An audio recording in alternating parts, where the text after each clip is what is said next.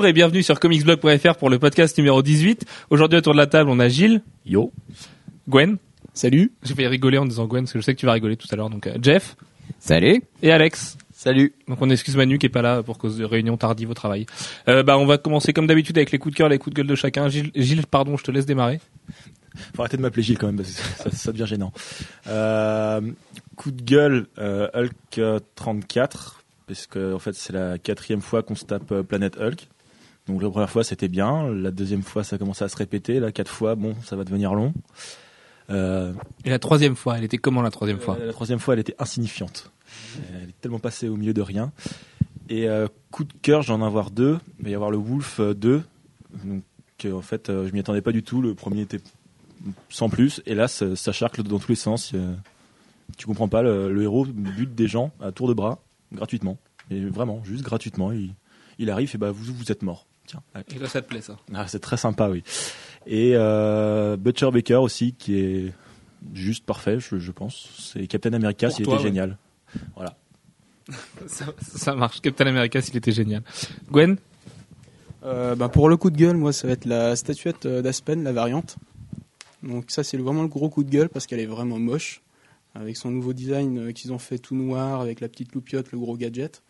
Donc j'ai l'impression que c'est juste pour faire vendre. Et puis euh, 300 exemplaires, euh, voilà, ils vont la faire raquer à tout le monde. Puis comme t'es un gros fanboy en plus, euh, ouais, bah voilà. faut pas te la faire à l'envers. Non, voilà, je préfère. euh, en plus de ça, ils disent la Black Armor, alors que la Black Armor, c'est la blanche euh, parce qu'elle est métissée. Donc, euh, donc voilà. D'accord, très bien. juste le, le- le petit coup de gueule. Ça marche. Coup de cœur, euh, ben, euh, c'est le costume de Flash pour le Rebunch. Juste euh, la façon comment il a de, de se développer. Ils ont fait des mix. euh, bah, en fait, ça marche par plaquettes, plus ou moins, quand on regarde le, les, les aperçus. Et euh, Puis là aussi t'es un fanboy donc faut pas non Voilà. plus te faire la faire à l'envers. non, voilà. Donc non, ils ont ils ont repris le mix euh, entre Barry et puis Wally. Donc euh, Barry avec le coup de la bague et puis euh, Wally, ben c'était via la Speed Force qui se répandait sur lui. Donc voilà, c'était. euh, Ça marche. Et puis un autre coup de gueule aussi, c'est le reboot de The Crow. Euh, je pense que c'est dommage de remettre, euh, de faire un reboot sur un film culte euh, sur The Crow. Voilà. Ouais, il faut un reboot, rien à voir, hein, mais il faut un reboot de Bloodsport aussi avec Jean-Claude Van Damme. Enfin, du coup, il n'y a pas Jean-Claude Van Damme dans le reboot et, et voilà, ils il devraient, ils devraient pas faire ça. Je pense, je pense qu'ils savent pas ce qu'ils font. Jeff, Alors, euh, coup de gueule, on va dire euh, Flashpoint Reverse Flash, euh, que tu n'as pas encore lu, Gwen. Donc tu peux pas, tu peux rien dire. Attends, je vais m'y mettre. Euh, parce que bah, c'est un épisode un peu inutile, contrairement aux- à la plupart des autres épisodes euh, Flashpoint qui ont une euh, réelle utilité. Euh, j'ai bien aimé le Deathstroke d'ailleurs. le, Peut-être parce que- le Deathstroke. ouais. Oui, j'ai toujours parce pas que j'adore le perso, mais je Mm. le trouvais vra- vraiment vraiment bien. Et euh, mais celui-là paraît, voilà, j'ai j'ai pas l'impression qu'il apporte grand-chose. Alors à moins qu'il y ait eu vraiment des changements euh, par rapport à la continuité de, de Flash, et ça, euh, je laisserai euh, l'expert en parler une autre fois. Euh, mais euh, sinon, j'ai pas l'impression qu'il apporte grand-chose, contrairement à la plupart des autres euh, épisodes Flashpoint qui, eux, euh, ben, ramènent une pierre supplémentaire à l'édifice. Et euh, ça, c'est plutôt bien. Ce qui fait, et ce qui m'amène à mon coup de cœur, c'est toujours les, les mini-séries Flashpoint qui, dans l'ensemble, euh, et les one-shots, qui, dans l'ensemble, sont, sont plutôt bien et apportent euh, vraiment des compléments par rapport euh, à l'ensemble. Bon, il y a Deadman euh, and the Flying Grayson quand même qui est sorti, et qui est va- je l'ai lu et il est je vachement l'ai bien. lu, il est bien, ouais, aussi. Euh, avec euh, juste, juste un petit bémol, c'est que manifestement euh, la, euh, les personnages et l'univers dans son ensemble, c'est pas les mêmes personnes. Ah oui, c'est sûr. c'est clair. C'est pas seulement il y a eu un, une chose qui a changé et euh, les les circonstances ont changé et les personnages euh, sont restés ce qu'ils étaient, mais Un peu euh, comme une uchronie en fait. C'est comme si euh, on, voilà, avait, on avait arrêté tel, voilà. tel personnage à tel âge, et là c'est pas du tout le cas. ouais. Non, non, là, vraiment, c'est des personnages vraiment différents de, de ceux qu'on connaît. Ils ont le même nom, euh, ils ont le même âge, euh, ils- voilà, tout, tout pareil, sauf que c'est pas les mêmes. Et euh, ça, c'est ça, c'est un peu désagréable. Ça marche. Alex, coup de cœur, coup de gueule Euh, bah, coup de gueule, on va continuer sur euh, Flashpoint parce que moi c'est God of War. Je comprends le principe de faire un. Rien que le nom est génial, ça peut être un coup de gueule. le, le titre est génial, donc euh, c'est vrai qu'en plus c'est menteur parce que on se, on, on- je, je comprends tout à fait le principe de prendre euh, un, un titre et de dire euh, bah ça on va en faire un truc gratuit, euh, bien violent avec un, un héros bien bien badass, enfin un méchant bien badass, mais là euh, il faut quand même savoir écrire quoi. Et du coup, euh, là c'est juste chiant. On a une, une série de clichés euh, tirés des films des années 90, euh, absolument navrants et Ça doit être génial. Moi, je l'ai pas encore lu, mais ça doit être génial. Du coup, vu, vu la façon dont tu le vends, moi, je trouve ça génial. hein, mais, Ouais, non mais ça a l'air génial, mais en fait non. C'est vraiment hyper mal écrit, donc ça m'a ça m'a un peu saoulé, mais après, après c'est comparé aussi au, à, à la qualité des autres tie donc là c'est il y avait une baisse qualitative euh, que j'ai trouvé dommage. C'est peut-être un peu le défouloir aussi de Flashpoint, quoi. C'est c'est déjà étonnant qu'il y ait tant de séries qui soient vraiment bonnes, en fait. Ouais. Donc, euh, Parce que c'est vrai qu'à chaque fournée, on est là, euh, on va se dire ah, ça ça va être un peu le truc euh, qui est en dessous du reste, et, et en fait euh, non. Deadman. à chaque euh, fois, on dit c'est des mini en 3, donc ça nous Voilà. prendre trois numéros de, de tel truc. Et puis finalement, c'est cool, quoi. Ça marche bien. Comme dit Jeff, euh, chaque mini-série est complétiste, enfin se complète par rapport au reste. Donc c'est c'est ça qui est, qui est vachement bien, quoi. Ouais, c'est sûr que c'est pas euh, comme euh, les tie de Fear Itself euh, qu'ils ont rajouté les uns après les autres et euh, qu'on qu'on voit pas très bien fonctionner ensemble d'ailleurs. Donc euh, chez DC ils ont mieux géré le l'aspect tie Pour ce qui est des du coup de cœur, bah c'est euh, c'est le, le pencil de Yildiyar Sinar. Il diraille. Il Yildiray Sinar sur euh, Firestorm, qui est vraiment magnifique. Et euh, j'espère que ça va pas être euh, complètement gâché par la couleur, parce que c'est un peu son, euh, son problème chez lui. Mais euh, là, c'est hyper engageant et euh, j'ai un peu hâte de voir ce que ça va donner. C'est vrai que c'était joli, ouais. ouais carrément. Euh, quant à moi, coup de cœur, coup de gueule, bah, euh, mo- moins sérieusement que vous, euh, les Pringles à l'oignon de Gilles, parce qu'il est en train de me, de me fumer le cerveau depuis le début du podcast, et j'en peux plus, c'est horrible. Euh, autre coup de cœur, par contre, euh, dans le genre pas sérieux, c'est Manu et sa voiture, qui après le podcast de la semaine dernière s'est envolé à 70 km heure sur un terre-plein. Donc un peu euh, type l'agence touriste, il a fumé sa voiture, il était persuadé qu'elle était morte, et en fait elle fonctionne. Donc voilà, la R19 de Manu est toujours en vie, mais il nous a fait de belles émotions avec Alice qui était dans la voiture, euh, voilà, en rentrant, en rentrant à l'appart. Après, c'était, assez folle le coup de voir ça. Et puis surtout de le conduire chez lui à 2h30 du matin. Et euh, en parlant de comics, mon coup de gueule, euh, c'est la scène post. ouais, c'est vrai. Oui, on parle de comics. ouais. Et, euh, la scène post générique de Green Lantern. Donc si vous l'avez pas vu, je vous la spoil pas, mais bon, elle sert à rien en fait. Enfin voilà, je trouve ça assez assez pitoyable du coup de vouloir faire une scène post générique pour imiter les copains de Marvel et de servir un truc. euh, pff, Enfin voilà, c'est de la soupe quoi. Enfin, pff, enfin, c'est moche, ça sert à rien. Enfin, ça, ça prévient Green Lantern 2, mais va peut-être falloir sortir les doigts du cul et faire un bon film avant de parler de Green Lantern 2 parce que les, premières critiques donnent vraiment, vraiment, vraiment pas envie. Euh, les premières critiques de médias généralistes donnaient déjà pas envie, mais en plus quand les spécialistes se mettent à dire que c'est une merde, alors que pour eux Thor est le meilleur film du monde, euh, enfin, voilà, moi j'ai juste très très peur. Donc peut-être que du coup ce sera l'inverse, puisque moi j'ai pas trop aimé Thor et que tout le monde criait au génie, mais voilà, j'ai pas très très hâte d'être en août à part pour euh, Conan et Captain America. Gilles? Non, cryogénie, ça m'a complètement gelé. Ah oui, c'est ça que c'est nul. Euh, et mon coup de cœur, c'était nul. Hein. Euh, donc voilà, c'était Banner, c'était Gilles. Et mon coup de cœur, c'était euh, le fait que France 4 diffuse euh, Green Lantern Emerald Knights dimanche matin à 9h et des patates, je sais plus, à 9h30. Voilà, comme à l'ancienne, euh, quand on regardait euh, la, la Ligue des Héros euh, avec la Justice League et tout. euh. Enfin, bref, c'était vraiment le choc des héros. F3X, c'est ce genre de truc, Static Shock, euh, Batman. Euh, Les Batman bonnes- 2000. Les bonnes euh, séries Batman animées, Beyond. quoi. Euh, donc voilà, donc c'est une bonne nouvelle. Après, ça fait un pied de nez un petit peu dommage à la Comic Con qui comptait le diffuser en exclu française euh, 3-4 jours après, 4 jours après. Voilà, c'est un petit peu dommage pour eux, sachant que France 4 est partenaire de l'événement et que c'est eux qui font venir Steven Moffat. Mais bon, euh, c'est cool. Moi, je pense que si j'ai le courage de... Non, j'aurais sûrement pas le courage, mais euh, je vais essayer de me lever quand même dimanche matin pour le voir. Je vais prendre des chocs à pic et puis ce sera marrant. euh, voilà, à l'ancienne, quoi. Surtout qu'il paraît qu'il est vraiment bien. On l'avait raté à la capo, nous, on avait raté la diffusion de peu. Mais euh, il paraît qu'il est vraiment, vraiment bien, pour le coup. Et je voulais savoir pourquoi il le sortait vraiment bien avant la sortie en DVD, euh, l'intérêt qu'il y avait eu. euh.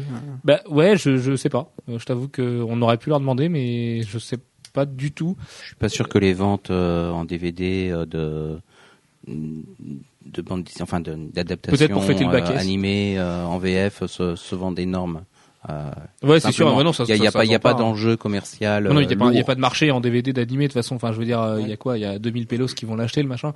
Mais euh, c'est ce qui est bizarre surtout, c'est de fumer la Comic Con comme ça quatre jours avant. eux, Quoi. Je trouve ça, moi, je trouve ça dommage perso, euh, surtout quand on est partenaire comme ça. Du coup, il va être en VF. J'espère que les VF vont être, pas trop mal quand même parce que D'un autre côté, je sais pas si ça cible le même public que la Comic Con. Enfin, je pense que ça va surtout être les gosses qui vont se lever pour regarder ça et il va y avoir deux trois gogos comme nous qui vont se lever exprès pour le voir.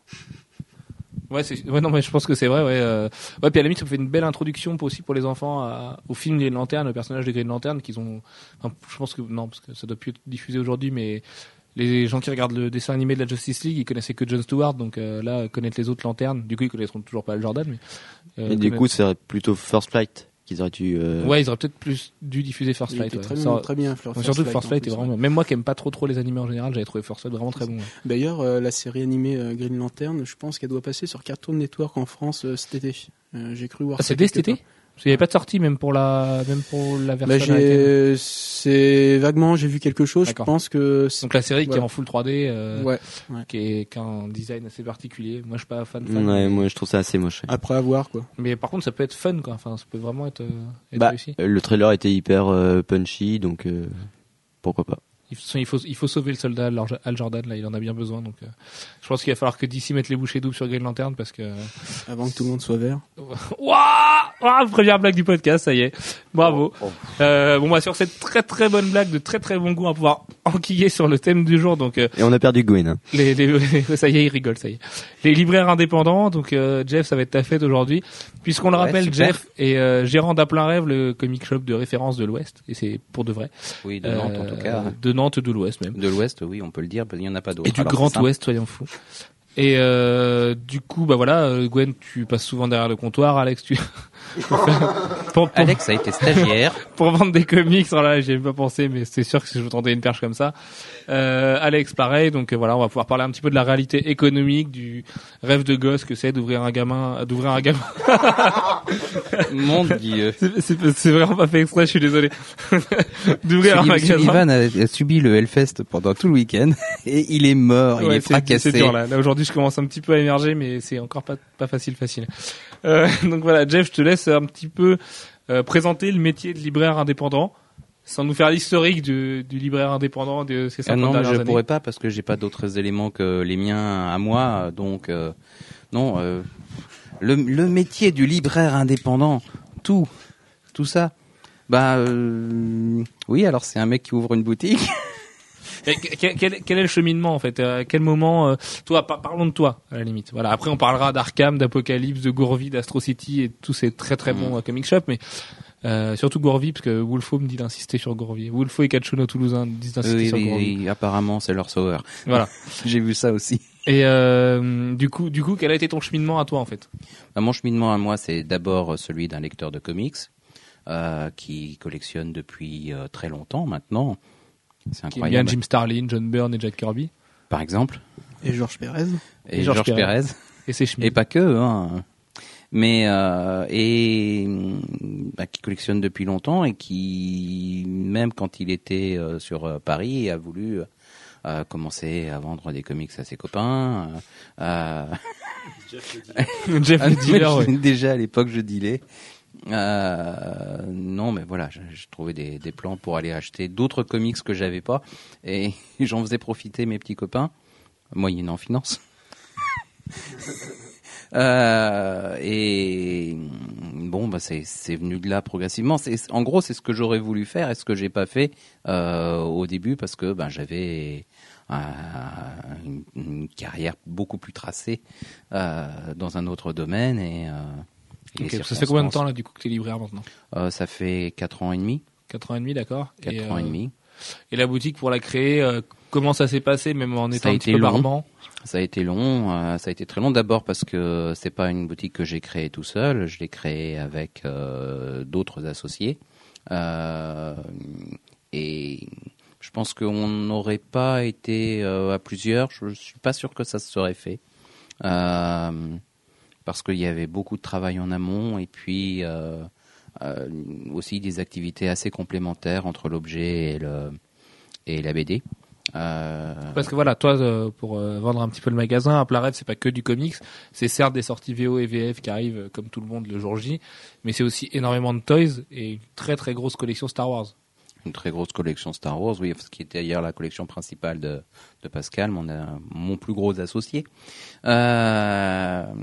qui, qui lui collectionnait en plus des comics euh, les, les objets euh, depuis qu'il était petit, et en particulier Star Wars. Donc il avait une très grosse collection euh, Star Wars à mettre à disposition et lui il avait prévu d'ouvrir une boutique d'objets, pas une boutique de comics au départ. Donc euh, Mais les boutiques d'objets en province, ça marche pas terrible. ça marche pas, ça marche pas, ça m'étonne pas, hein, parce que quand on voit les, les volumes que représente l'objet chez nous, euh, c'est normal. Bah, Il c'est n'y a pas de quoi vivre. si tu cherches un truc en particulier, tu dis pas je vais aller à Nantes euh, le chercher. Enfin, en général, tu montes à Paris et tu cherches un peu tout ce que tu as à chercher d'un coup. Ouais, sauf que Surtout dans ces. c'est vrai aussi. Enfin, je pense. Sauf quand tu viens chercher deux mois de news de comics, parce que euh, à part repartir avec des valises et te les faire fumer dans le train parce que le contrôleur il dit que ça gêne tout le monde. euh. Enfin, je parlais pour, euh, pour les objets, genre Star Wars, tout ça. Oui, c'est sûr. Après, euh, comics, oui, tu, tu vas à côté de chez toi. c'est- Enfin, Bah ouais, non, je prenais en fait quand l'ex- on a la chance, je oui. prenais l'exemple de Collector Shop qui avait pas fait long feu à Nantes, euh, qui était en centre-ville et Oui, il y malheureusement proposait de très beaux objets, mais qui étaient pas Oui, mais restés des bien nouveautés. quoi. Il faisait un peu de comics aussi, je crois. Non? Au début, ils avaient fait un petit peu de comics. Enfin, on va pas trop parler de Collector Shop parce que c'est plus plus l'historique des des boutiques euh, de comics et d'objets à Nantes qui, dans l'ensemble, euh, ont toutes fermé dans les deux ans, euh, sauf nous. Euh, Oui, mais bon, c'est parce que je me paye pas. C'est uniquement pour ça. Et euh, et voilà. Euh, c'est malheureusement une réalité euh, bien tangible. C'est il faut beaucoup de temps pour créer une clientèle euh, et, et il faut de très gros volumes pour pouvoir en vivre. Et mais toi, tu penses qu'on peut en vivre aujourd'hui? Ah, Moi, je pense qu'on peut en Être vivre. hein. libraire en province, parce qu'être libraire à Paris, c'est assez évident qu'on puisse en vivre a priori. On peut bien. Bah, Il y a, y plus de volume mais- sur Paris, il y a plus de, il y a plus de clientèle. Maintenant, il y a plus de concurrence aussi. Par contre, euh, ce que je, sais plus ce que je voulais dire. Si, euh, c'est dur de se faire une clientèle. Par contre, c'est vrai que la clientèle comics, une fois que tu l'as, en général, c'est assez fidèle et ça, ça prend euh, beaucoup, beaucoup. Enfin, ça- oui, oui, voilà, c'est des gens qui sont fidèles la plupart du temps. Euh, au moins dans, sur la VO, hein. sur la VF euh, moins. Les plus mordus, clair. Euh, mais euh, sur sur la VO, c'est clair, c'est une clientèle sur la durée. Euh, bon, qui qui comme toutes les clientèles. euh, ben, connaît aussi des migrations. Il y a, il y a des nouveaux qui arrivent, et puis euh, il y a des anciens qui partent parce que bah, ils déménagent, ils ont un boulot ailleurs, euh, etc. Il y a même des artistes connus et reconnus qui habitent à Nantes. hein. On pense à Benjamin Carré qui va s'installer là. Qui va s'installer bientôt, et ça sera très bien. Et puis beaucoup d'artistes passent à Nantes et en province même en général. Mhm. C'est quand même un lieu de passage. Enfin, historiquement, nous, on a la chance parce que Nantes c'est une ville d'art. Et euh, que ce soit l'école pivot, il y a toujours eu des magasins de BD. Il y a beaucoup, beaucoup de magasins de BD et de clientèle BD à Nantes. Donc nous, on a cette chance-là. C'est pas, c'est pas une réalité qui est partout en France. Je pense à Toulouse, par exemple, où euh, c'était Album Toulouse qui avait fermé, il me semble. Euh, le, Oui, Album le- Toulouse a fermé, Le magasin dont Kachou nous parlait en off, c'était tout en cartoon, pareil, qui Tout en du comics cartoon, oui. qui avait fermé aussi. Du coup, il y a que Gourvi aujourd'hui qui a son stand. Nous à Nantes, on a quand même cette chance-là, donc faut, faut savoir la saisir aussi. Et donc, si vous êtes dans le coin, venez à plein rêve. Voilà. Venez, venez. C'était- l'instant pub. Vous serez très mal accueillis. Et euh, non, mais c'est que c'est vrai que pour beaucoup, euh, pour beaucoup de Parisiens, quand on en parle avec eux, rien qu'avoir une boutique de comics en province, pour eux, c'est juste pas possible. Il y a Astro City à Lille qui est très connu, euh, qui a des back issues a priori très très gros. Mais qui, qui travaille beaucoup par correspondance voilà aussi. aussi. Puisque Jeff a un problème, c'est que Jeff ne travaille pas encore en- par correspondance. Oui, ben il faudrait que il faudrait que je me que que je m'appelle comment il s'appelle Zut. Euh, ah. Euh, Superman, un petit héros de, de oui, bah, Superman, Flash, euh, tout ce que vous voulez, mais Madrox, ça, ça, ça serait pas mal. Madrox, aussi. ce serait pas mal, ouais. Ouais, ou avoir un associé qui, qui s'occupe de l'informatisation, mais ça, c'est encore un autre débat. Euh, voilà. Est-ce que, est-ce qu'on peut en vivre? Donc oui, a, a priori, selon toi, on peut en vivre aujourd'hui. À mon avis, on peut finir par en vivre. Maintenant, il faut arriver à un stade euh, suffisant pour pouvoir le faire. Et, Et euh, quelle est la place du coup, euh, parce que là c'est pareil en province on s'en rend compte, de toi face à des gros, enfin de toi libraire indépendant et des autres libraires indépendants face aux grosses chaînes que sont euh, Virgin, les espaces culturels Leclerc, la Fnac, parce qu'à Nantes on, c'est pas le cas partout en France parce que la Fnac fait faillite, mais à Nantes c'est la Fnac qui truste tout, la Fnac est juste énorme, Virgin a fermé à cause d'eux, et c'est vrai qu'historiquement voilà en plein centre de Nantes il y a une énorme Fnac dans un bâtiment historique qui, qui est vend très des beau comics. d'ailleurs. Et euh, qui est quoi? Qui est très beau Qui est très beau. Non, c'est vrai que c'est une Mm. belle Fnac. Mm. On est bien accueillis à cette. Fnac là. Et euh, et du coup, du, du coup, ça c'est une belle Fnac, oui. Hein. Euh, quelle, est- quelle est ta place à toi face à ces grandes enseignes en fait, Bah, on n'est qui pas en beaucoup? on n'est pas exactement en face, quoi qu'il arrive. Euh, on est vraiment dans un autre registre. La Fnac est un est un magasin généraliste euh, qui fait entre autres de la librairie et à l'intérieur de la librairie entre autres du comics. Euh, du comics VF, ils ont un rayon qui est pas énorme. Euh, qui est moins gros que il y, a- moins de choses en comics euh, à la Fnac euh, que chez nous ou même en VF. Alors, par contre, truc que je trouve bizarre, je sais pas si c'est dans toutes les Fnac ou quoi, mais les trucs qu'on attendrait largement dans une Fnac, en général, on les trouve pas. Et des trucs assez bizarres, assez pointus, genre Tank Girl, tu tombes dessus et tu fais pas. Qu'est-ce que ça fout là Et ça, j'ai pas compris trop. En fait, il y a une explication super marrante à ça, et tu sais très bien. Euh, c'est que plus c'est gros, moins les gens qui vont cibler leurs produits vont aller chercher. Et si tu prends un Leclerc, espace culturel de province, le truc le plus perdu du monde, tu vas trouver des perles qui cotent aujourd'hui une grosse centaine d'euros sur Amazon. Moi, c'est à Ancenis. Pour les gens de la région ouest, Ancenis, c'est juste tout petit. Euh, Gilles et moi avons fait notre lycée là-bas. Et en fait, j'étais au Leclerc et j'ai trouvé et j'ai trouvé des Daredevil 100%, euh, des tomes 12, euh, 11, 12, 13. Bah, ils étaient au prix éditeur, même un peu moins cher parce qu'il y a 5% de moins.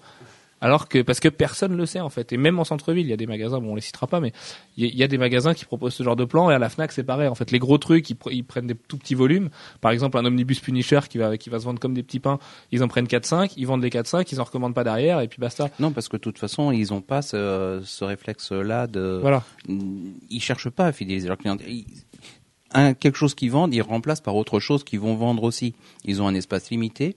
Surtout avec le Euh, comics. Surtout avec C'est pas comics, forcément vrai que le franco-belge où le rayon est très très gros Mm. et avec le manga où c'est pareil, ils trustent 50% des ventes manga euh, à Nantes alors qu'il y a plein de petits magasins aussi mais Mhm. avec le comic c'est vrai que bah déjà le fait de pas faire de single, le fait de pas faire de kiosque, c'est pas vrai dans toutes les Fnac mais chez nous ils font pas de kiosque, Euh, ils font les, les grandes sagas de Marvel. ils font les grandes sagas Ouais. ouais, c'est vrai. Mais bon, c'est pas c'est entre c'est un peu bâtard C'est les c'est grandes pas- entre les sagas. c'est bâtard, oui, la- les grandes sagas, c'est vraiment entre le kiosque et le et la librairie.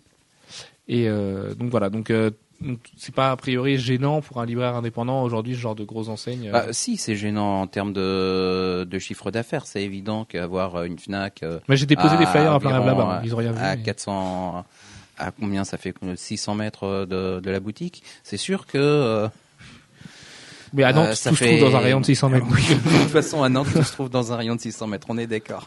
Enfin, le centre-ville, le centre-centre-ville, tout est dans un rayon de 600 mètres.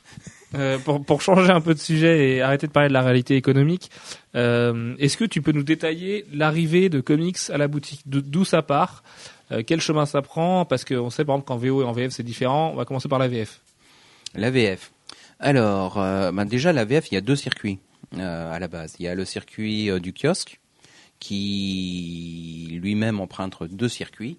Euh, le circuit qui va dans les kiosques eux-mêmes, euh, qui est celui des NMPP, les nouvelles messageries de je sais plus quoi. Euh, et ça, c'est pour les kiosques, les, marchands de journaux et autres. Et Macassar, qui est le distributeur exclusif pour toutes les librairies de kiosques. Enfin, de, des titres kiosques de, de Panini. Ou de Delcourt, d'ailleurs. Je le sens dissipé, mais c'est parce qu'il se passe des choses autour de nous euh, qu'on qu'on taira. Et hum, ben, en fait, nous, on va passer commande euh, à notre euh, distributeur, qui en l'occurrence s'appelle Macassar, euh, qui, qui nous fait parvenir euh, de façon groupée euh, les, les arrivages de nouveautés. Il faut savoir qu'à la base, les, les kiosques sont envoyés en même temps au NMPP et à Macassar. Et Mais Macassar est arrive beaucoup avant plus lent. dans les kiosques ça- que chez toi. voilà, souvent. Alors qu'avant, il y avait un petit avantage euh, à être en, diffusé en librairie, puisque euh, contrairement au NMPP, il n'y a pas de, il a pas de retour possible. euh, il y avait un petit avantage de délai qui faisait qu'on euh, quand j'ai ouvert, on était censé les avoir avant. Ça, c'est une question de fournisseur aussi. C'est une question. Je pas te de- fâcher avec lui. hein. Pas Voilà, c'est euh, non, non, mais c'est juste que euh, Panini a décidé de euh, de livrer en même temps euh, les NMPP et, euh, et les autres pour que euh, les kiosques qui représentent quand même un beaucoup plus gros marché que euh, que les librairies euh, en termes de euh, en termes de vente pour le, pour les fascicules euh, ne soient pas désavantagés. euh, voilà, qu'on n'implique pas un exemplaire de vente euh, au kiosque. D'accord. Et pour la VO, du coup, le cheminement est complètement Euh, différent. bah, pour la VF, c'est pas fini puisqu'il y a la même chose, Euh, mais cette fois-ci, c'est euh, Hachette pour Panini d'un côté et puis d'autres distributeurs. nous, on travaille avec un sous-distributeur, donc c'est moyen. Euh, en fait, toi, le, distribu- le sous-distributeur avec qui tu travailles euh, rachète des stocks à Hachette. Bah, à l'origine, ils étaient en direct avec Panini. Maintenant, ils le sont plus. Euh. Panini a décidé qu'il leur fallait qu'un seul, euh, un seul distributeur. Donc, c'est Hachette. Et du coup, notre distributeur historique à nous, qui est le même que celui pour les kiosques, ben, lui, il a un compte Hachette et il a un super compte Hachette, mais pas suffisant pour euh, qu'on ait les mêmes conditions qu'avant. D'accord, ok. Voilà. Et donc, et donc, eux, ces gens-là, ils arrivent à vivre d'être juste sous-distributeurs. C'est n'importe qui, en Euh, fait. Je pense. Enfin, je veux pas créer des euh, vocations, mais tout le monde se dit, tiens, euh, je vais me créer un gros non, compte non, chez Hachette et... Non, non, c'est pas possible. C'est des capitaux monstrueux. Euh, les, les immobilisations euh, pour pouvoir répondre aux demandes des, des libraires sont, c'est des sommes astronomiques. Euh, déjà, nous, pour euh, vendre euh, euh, 100 euros, il faut qu'on ait, euh, je sais pas, euh, 5000 de, de stock. Tu, tu multiplies ça par la taille des commandes des, de l'ensemble des librairies spécialisées en France, c'est énorme. D'accord. Et donc, ce sous-distributeur-là ne travaille pas du tout avec les grosses enseignes comme la Fnac et compagnie? Non. Qui, eux, travaillent directement avec Hachette. A priori. Euh, eux, ils travaillent directement avec Hachette, voire ils ont peut-être même un compte. Enfin bon, j'en sais rien. Un Euh, compte mais je encore pense, je pense, plus je haut. pense qu'ils, je pense qu'ils ils ont, ils ont des comptes tout à fait équivalents à celui euh, de, de, de notre distributeur, oui, D'accord, ça marche. voire même supérieur. D'accord. Euh, c'est tout pour la VF Euh, pour la VF, oui, c'est tout. Ça marche. Euh, à côté de ça, bon, la VO, euh, c'est plus compliqué.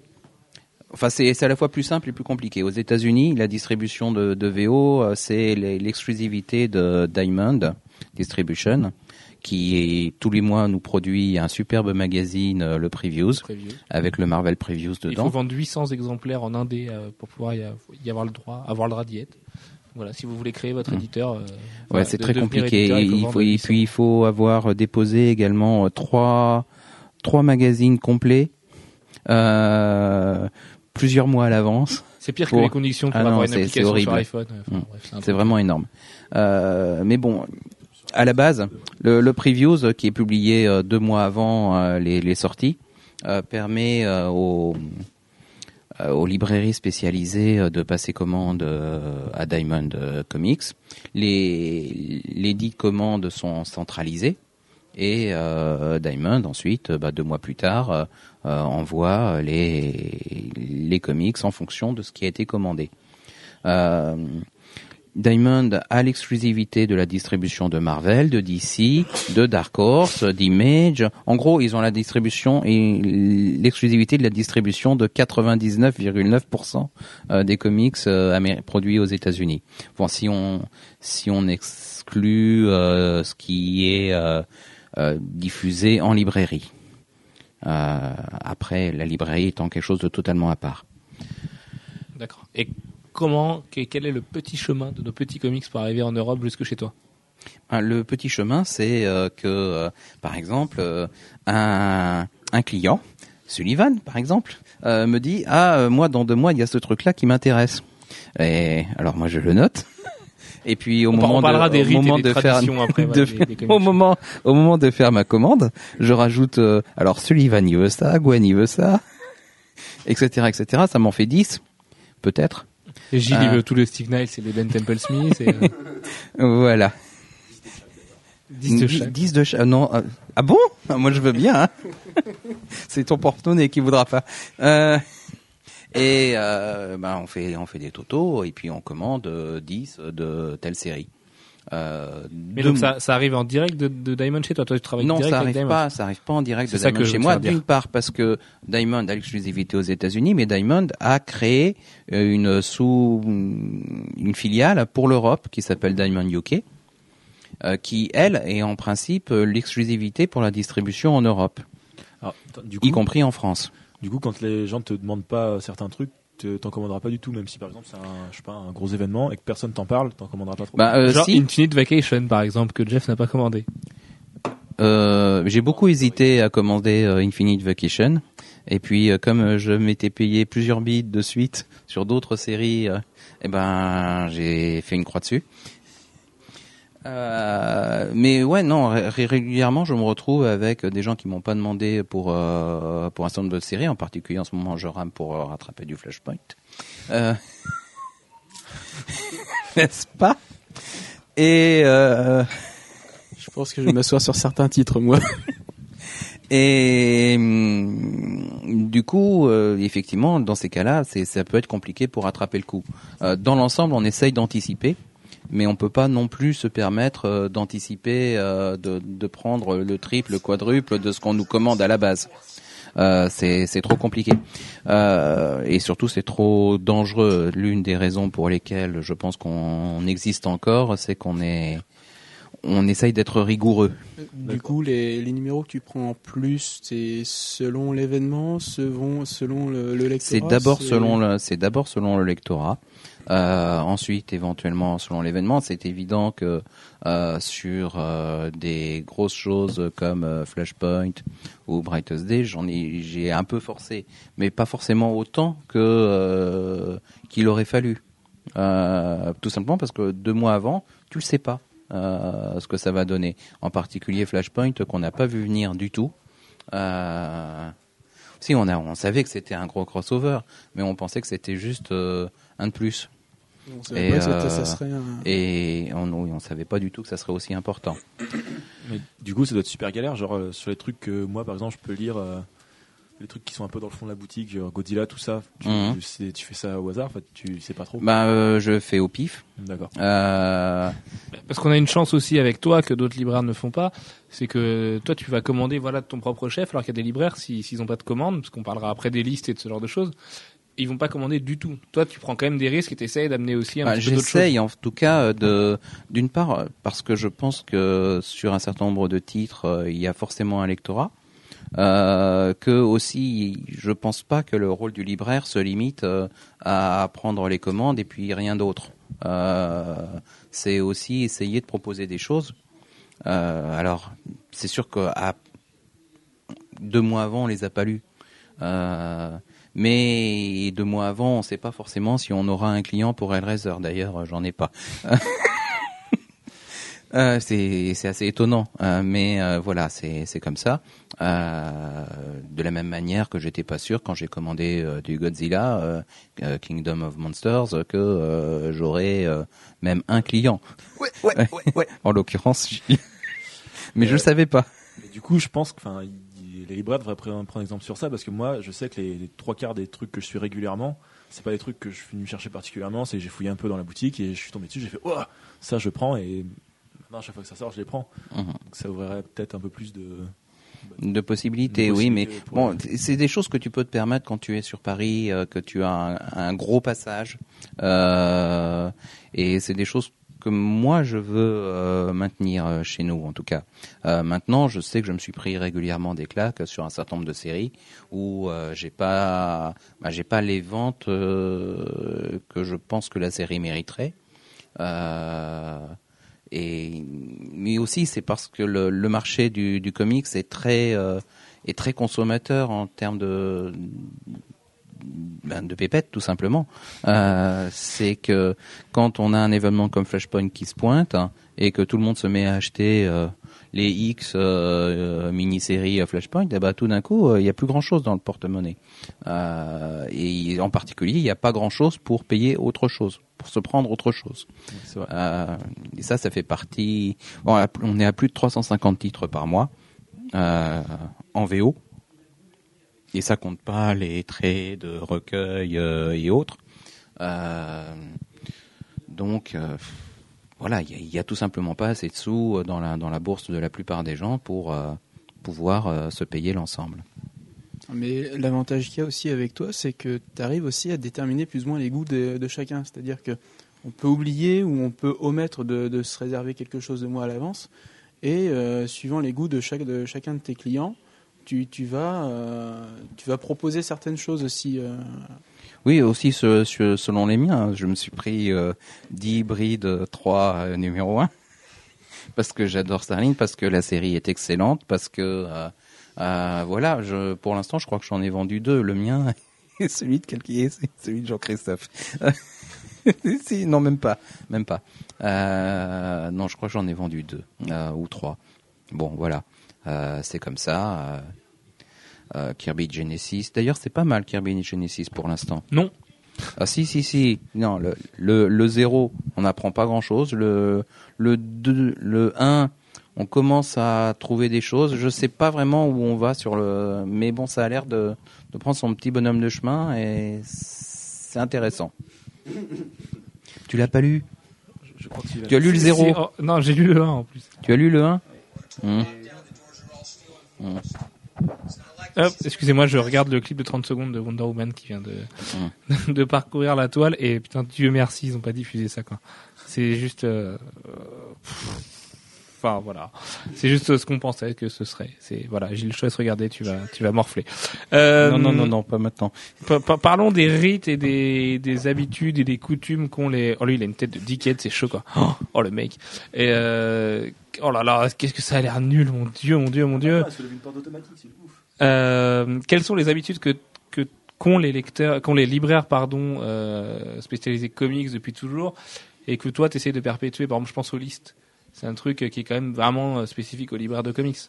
Bah euh, oui, dans la mesure où euh, on sait que tel et tel client ne va pas va prendre telle et telle chose et pas autre chose, ou qu'il va rechercher telle et telle chose. et c'est très important dans un domaine où il y a des nouveautés tous les mois, où il y a une suite tous les mois, de bien cibler ce que ce que chacun des clients va va rechercher. Euh, ça fait à la fois partie euh, de, c'est pour lui aussi, euh, c'est également pour pour le libraire qui a besoin de savoir en amont ce qu'il doit commander ou pas, plus ou moins. Après, ça l'empêche pas de d'avoir ses propres goûts et d'orienter ses propres intuitions et d'orienter plus ou moins par rapport à ça. Mais donc voilà. le principe en fait c'est que la personne qui arrive demain, euh, peut-être pas pour sa première fois, mais au bout de deux trois fois, elle peut arriver, elle donne une liste en début de mois de ce qu'elle veut acheter, et toi tu lui mets de côté, il vient te chercher, il prend tout d'un coup, il donne son chèque et il s'en va. Oui, il y a ça aussi. Et il discute pendant trois quarts d'heure avec toi aussi. Ça arrive aussi, oui. Il y, en a même qui discutent pendant trois quarts d'heure avec moi sans rien prendre plusieurs fois par semaine. C'est pas faux. C'est tes clients préférés, c'est là, je suis sûr. Mais bon. Est-ce que tu en vois d'autres, toi, des, des habitudes comme ça de, de libraire? Euh, D'autres habitudes de libraire, euh, non, pas vraiment. Enfin, la commande qui est un truc très pénible et qu'il faut toujours préparer euh, longtemps en amont et euh, qui prend beaucoup de temps. Euh, mais ça, c'est pas forcément une habitude. Enfin, si, c'est une habitude de libraire, mais voilà. je pense qu'elle est beaucoup plus exacerbée sur le comics qu'elle ne peut être sur de la de la librairie plus classique où finalement on reste sur, enfin une librairie BD plus classique, où on reste sur quelques, quand on arrive à 100 titres, c'est bien le maximum. Euh, dans, le comics VO, on, a vraiment beaucoup, beaucoup, beaucoup de titres. Et puis on se limite pas à ça en plus. Il y a les artbooks, il y a les, il y a les magazines, il y a, il y a des tas de choses. Et tout ça, c'est énorme. Ok. Est-ce que euh, Alex, parce qu'Alex, tu, ne- es bien calme ce soir. Euh, Alex et Gwen, est-ce que vous vous envoyez des habitudes de clients comme ça dans, les magasins? À part le fait de passer derrière le comptoir pour donner un coup de main à Jeff? Je crois que c'est pour moi ça. Bah il y a, y a le fait que euh, énormément de clients viennent au dernier moment pour rajouter. Euh, en fait, j'ai j'ai vu ça. euh, tu pourrais me le mettre sur la commande, euh, même quand la commande est passée. Et Jeff est très gentil et, et très arrangeant. Mais euh, la plupart du temps, parfois c'est pas possible. Mais et euh, sinon il y a y a aussi euh, le moment où euh, où euh, on est obligé d'arrêter les, séries euh, devant euh, trop de nullité. Et euh, ça là il faut en fait voilà plus que titre par titre généralement les clients ils disent je veux telle série. Et bon si au bout de deux trois numéros ils, disent bah non c'est plus possible ils sont obligés de venir et dire non j'en veux plus. Et donc voilà. Ça permet le contact aussi, c'est ça l'important. Il y a aussi beaucoup de clients qui, qui veulent des choses et puis au bout de, de quelques temps ils se rendent compte qu'ils le prennent pas et, et c'est assez pénible aussi quoi. Moi, j'ai la. Non, Tu attends. peux, tu peux détailler parce que là, là j'ai pas, j'ai pas, j'ai pas compris. Il y en- il y en a beaucoup qui aimeraient avoir pas mal de choses, mais euh, euh, au bout du compte, euh, ben ils se rendent compte qu'ils vont peut-être pas automatiquement le prendre, mais euh, voilà. Oui, euh, la commande, euh, j'en ai envie, mais finalement, euh, oh non, j'ai réfléchi, je veux plus. D'accord. Une fois que c'est commandé et que c'est dans tes rayons. Une fois que c'est commandé et que moi je l'ai payé et que Surtout au limite, niveau des c'est trop toys. tard. Euh, bah, c'est sur- au niveau des toys, ça marche aussi sur les comics. Et J'ai j'ai des- aussi euh, quelques clients qui ont les yeux plus gros que le ventre. Oui, ça arrive. Il y a quelques clients qui comme ça réservent beaucoup et prennent beaucoup aussi euh, sur euh, sur euh, les les étals et euh, au final leur euh, leur enveloppe euh, n'est jamais vide. Oui, je. No comments. Voilà. Personne n'a une enveloppe vide dans un comic shop. C'est pas une, une enveloppe vide. euh, Toi-même, tu sais, c'est c'est une enveloppe morte. Tu vois, c'est trop triste. Et on a tous des trucs de côté qu'on sait qu'on les prendra dans trois mois. Mais Ouais, mais il y a enveloppe vide et enveloppe vide. Sullivan, je te rassure, c'est pas pour toi. oui, d'accord. Non, mais oui, oui, je sais, je sais bien que c'est pour moi. J'ai un gros transmétropolitane dans Non, mais par je- exemple. Voilà, on- no- je ne fais pas de commentaires. Après, Parce après, que- euh, je pense que le fait de vendre des produits culturels, t'es quand même sur des loisirs. Donc les gens entre faire bouffer leurs gamins et acheter euh, le dernier Blackest Night, bah euh, c'est vrai que c'est un peu, c'est un peu immature comme choix, mais ils préfèrent faire manger leur, leur enfant. Non. les enfants, s'ils veulent manger, ils devraient travailler. hein, moi, je le dis. La- comme tu dis, le, le culturel c'est une nourriture de l'esprit aussi, donc pour les enfants c'est pas plus mal. Ouais, mais je ferais pas lire Blackest Night à mon gosse perso, mais euh, bon après c'est c'est autre chose. Euh, oh là là, c'est n'importe quoi. Moi, du coup, je voulais dire autre chose. C'était euh, pas vraiment une habitude, mais c'est ce que j'ai l'impression une bonne partie de la clientèle. Vu que toi, t'as beaucoup de toys, de trucs qui font de séries euh, un peu à l'ancienne, qui, qui tapent dans l'œil quand on, bah, quand on est euh, un badaud lambda, qui, qui font beaucoup rentrer les gens dans la, dans la boutique et euh, acheter un, un truc vite fait comme ça, euh, sans forcément se, se fixer sur le comics. Ah, En fait, il y a beaucoup de gens qui rentrent dans la boutique euh, en pensant que c'est un magasin de jouets. C'est parce que Euh, une jolie- déjà. une jolie vitrine. Euh, parce qu'on a une jolie vitrine, oui. Enfin, euh, sauf Ah, ces derniers temps avec avec un truc en bois devant, mais bon.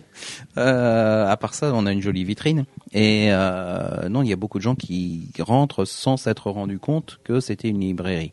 D'abord, euh, l'essentiel de notre activité, c'est la librairie euh, comics. C'est pas la, c'est pas l'objet.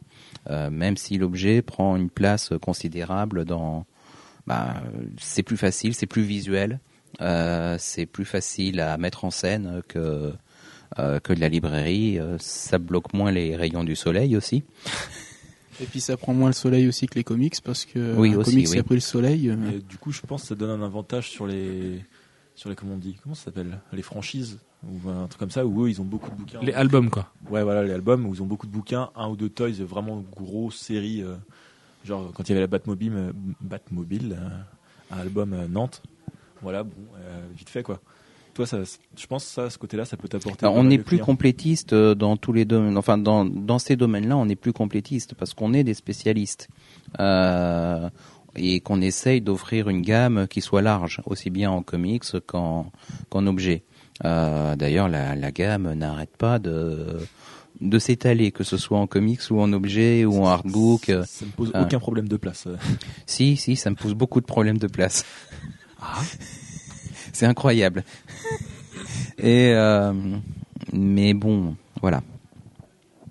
Ah, Excuse-moi, je suis en train maintenant de faire le poster de Judge Dredd. Enfin, le peut-être poster de, de Dredd. Alex. Il y a aussi euh, les clients qui ont pris un titre au hasard et qui ont soit aimé un scénariste ou un dessinateur, qui ensuite vont vouloir euh, compléter euh, la, la collection. de- Judge Dredd, non. Et euh, du coup, euh, moi je pense à certains clients qui sont venus et qui ont dit euh, qu'est-ce que vous avez en, en crise Bacalo ou enfin en, tel- en un tel ou un tel et qui euh, l'avantage d'avoir une librairie spécialisée comme la tienne, c'est que comme tu as beaucoup de de bacs, euh, De back issues. oui de back issues, mais je voulais dire de bacs remplis. Ouais, alors les back issues, voilà, c'est c'est de back S. Oh la bonne blague. Euh, c'est les back issues, c'est les grands bacs où on peut trouver des oldies, des trucs sortis il y a des années, et d'autant que toi tu les ranges, notamment, je pense que c'est là que tu veux en venir, par auteur. En fait, Voilà. c'est que c'est un peu la meilleure idée du monde en fait. C'est que si t'aimes un dessinateur en particulier, surtout avec les dessinateurs, tu le trouves en cherchant dans son bac. Oui, enfin sauf qu'actuellement le bac en question il est plus accessible, mais enfin si il est accessible, mais il faut en enlever d'autres tout dessus. Euh. Mais bon, euh, Ah, oui, ça c'est c'est- oui. mais bon, c'était ça ou les t-shirts. Euh, Je pense Parlons-en des les t-shirts. euh, les gens qui, enfin, surtout en ce moment avec la mode euh, d'avoir des super t-shirts avec des gens qu'on connaît pas dessus. Euh, les, les gens peuvent rentrer euh, dans ta boutique chercher des t-shirts et euh, sortir avec un comics pour justifier leur t-shirt justement pour dire à leurs potes ouais mais moi je lis des comics Oui, enfin, euh, c'est c'est très curieux parce qu'en fait, euh, il y a beaucoup de gens qui, qui rentrent qui prennent uniquement du t-shirt. Euh, Est-ce et, que ça fait euh, plus cool aux soirées branchées d'avoir un t-shirt de comics euh, voilà. Ouais. C'est des mecs, euh, tu, ils ont un t-shirt Captain America, tu leur demandes, tu leur demandes qui est Steve Rogers et ils te répondent que c'est le mec qui fait le ménage en bas de chez eux. Enfin, tu vois. euh, Oui, enfin, il y a eu pire. hein. Il y a des gens euh, qui qui travaillaient chez Marvel et qui lui ont demandé, qui ont demandé à l'éditeur en chef si Wonder Woman c'était bien chez eux. Euh, Ah oui, oui, c'est pas mal ça aussi. des, euh, des noms des responsables marketing chez Marvel, euh, par exemple. Euh, mais il y a longtemps. C'est hein, des gens qui sortent d'école de commerce, c'est des idiots. Oui. Et qu'est-ce que t'as contre les gens qui sortent des écoles de commerce Bah, moi, j'en suis pas sorti encore. donc, euh, J'ai rien contre Voilà. Euh, est-ce que tu as des anecdotes en tant que, enfin, moi je sais que t'en as parce que tu m'en as déjà raconté, mais est-ce que tu as des anecdotes en tant que libraire, toi, des, des, des belles histoires, des trucs qui te sont arrivés euh, à la Euh. boutique ou en stand, en festival par exemple? Oh oui, ben en stand, en festival, euh, j'avais un client qui, qui repassait euh, régulièrement. C'était à une convention qui était sur Paris euh, et qui me prenait euh, des, des petites pièces de, de Kirby. euh, Ah, je vois, de qui tu parles. Et bon, le, le deuxième jour, en fin de soirée, il y a ma femme qui me dit euh, Tu sais qui c'est, le gars, là? Oui, bah, il a déjà, il a déjà passé par rendre du, du Kirby trois fois. Euh, euh, mais tu, tu sais pas qui c'est? Bon, euh, c'est qui? Carlos Pacheco. Bon, d'accord. Qui doit lire beaucoup de comics en ce moment plutôt qu'être sur sa table à dessin parce qu'il a été bien meilleur qu'il ne l'est aujourd'hui. Mais bon, Mm. c'était un petit troll des familles. Et après ce troll, d'ailleurs, je vous dis que Fuge, je vous dis bonjour. Voilà, il insiste pour que je le dise à tout le monde. Donc euh, voilà, bonjour Fuge. Dites bonjour à Fuge. Bonjour, bonjour, Bonjour, Fuge. Voilà, sur ce, on peut reprendre notre activité normale. Euh, D'autres anecdotes? Euh, D'autres anecdotes, euh, ben l'année dernière, euh, il y a quelqu'un qui rentre dans ma boutique et me dit "Oh punaise, c'est super, l'année prochaine je, tra- je, je travaille sur Nantes, je suis content de vous avoir trouvé." Euh, et euh, qui me dit et puis ben parce que euh, moi je collectionne beaucoup les objets, mais à part ça, je suis aussi dessinateur et et d'ailleurs ah bah tiens cette cette couverture là, c'est moi qui l'ai fait. Et il monte une couverture de Star Wars Knights of the Old Republic.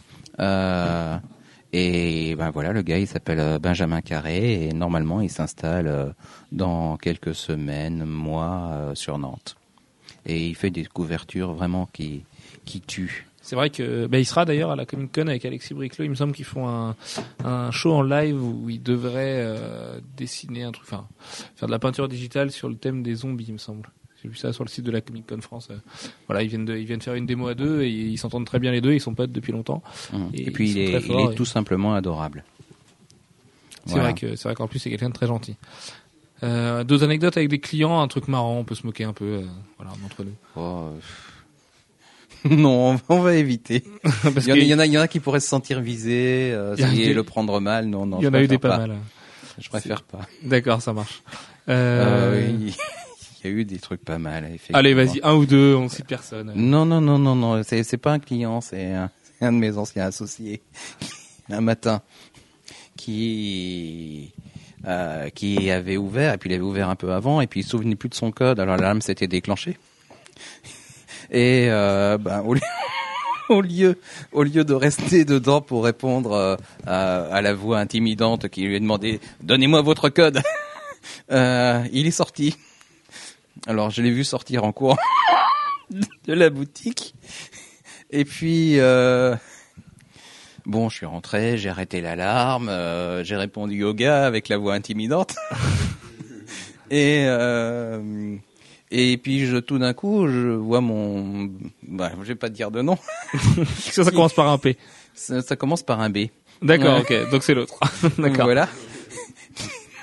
qui, qui ça sentait pas très bon. En fait, il avait marché dans une énorme merde à l'extérieur. il était en train de la répandre partout dans la boutique après avoir déclenché. Il avait gagné sa journée. Ah oui, non, là c'était c'était fantastique. Et euh, en plus, c'est même pas lui qui l'a nettoyé, c'est moi. Oui, ben ça m'étonne pas quand on sait que c'est B, mais bon. Euh, d'autres petites anecdotes.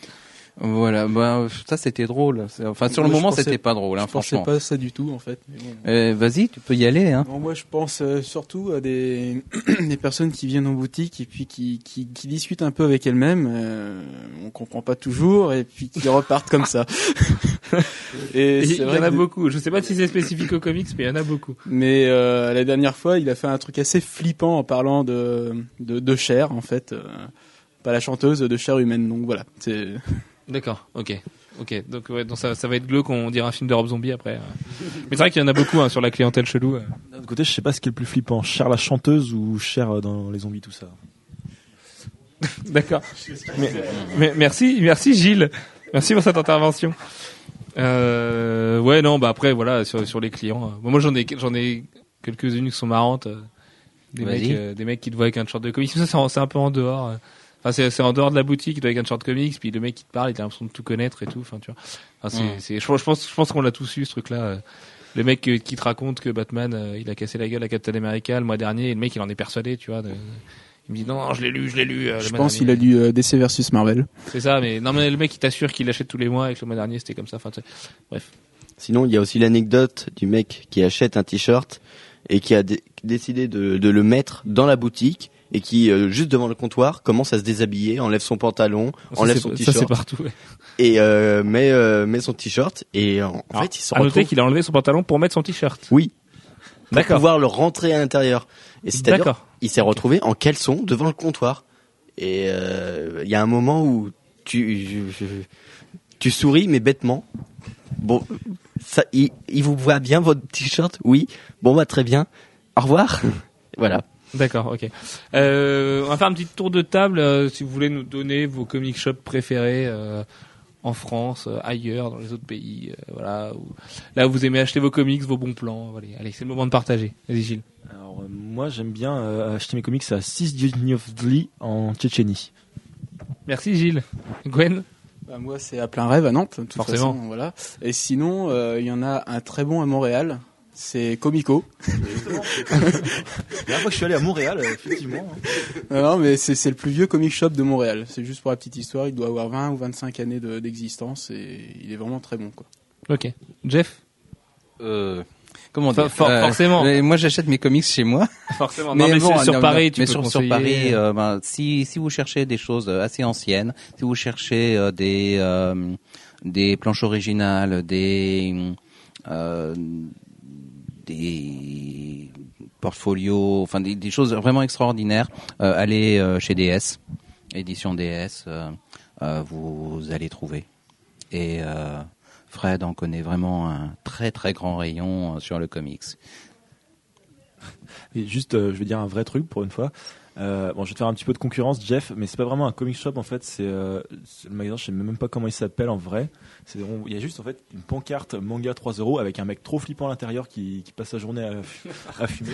Arrête, parce que Jeff le connaît très bien en plus, ce mec-là. Euh, ouais. Et en fait, derrière, derrière sa boutique, c'est-à-dire pas en rayon, pas, pas si tu cherches dans la boutique, il faut, faut lui demander vraiment. On l'a fait une fois avec Sullivan et euh, tu trouves plein de trucs derrière, mais il faut réussir à s'infiltrer derrière. Qui est dans la rue, euh, tu sais, qui est à côté de la place Royale. Dans la rue. Tu sais, un, un Ah mec, oui. un mec qu'on voit une fois sur deux. euh, Ah oui, qui- mais c'est- d'accord. C'est vrai qu'il a des très belles pièces, lui, une fois que tu vas au fond. euh, C'est un peu la caverne d'Alibaba d'ailleurs. Il, il te laisse pas passer au début, mais il a des pièces magnifiques derrière.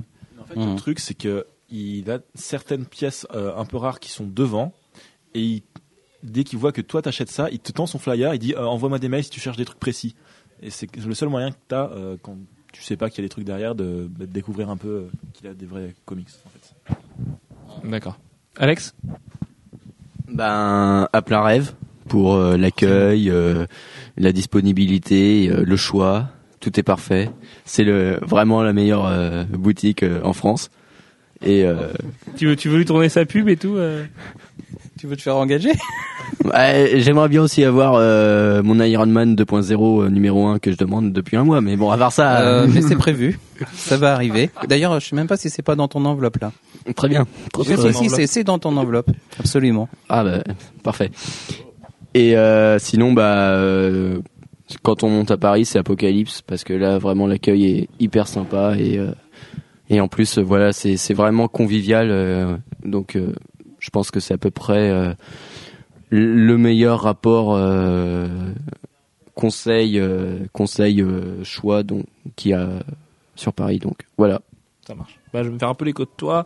Prenons un peu par région. Bah, pour Lille, c'est Astro City. Et puis, on en avait découvert un autre dans le vieux Lille qui était pas mal du tout. Ah oui je me rappelle Alors, plus le nom. du tout. Enfin, bref, ça avait l'air super sympa. Euh, près de la Grand Place, dans le vieux Lille. Enfin, sûrement près de la Grand Place. Mais comme on est des touristes, tout nous paraît, tout nous paraît petit et, et re- resserré. Mais, euh, Puis on s'était un peu perdu en plus. et en plus, on s'était perdu.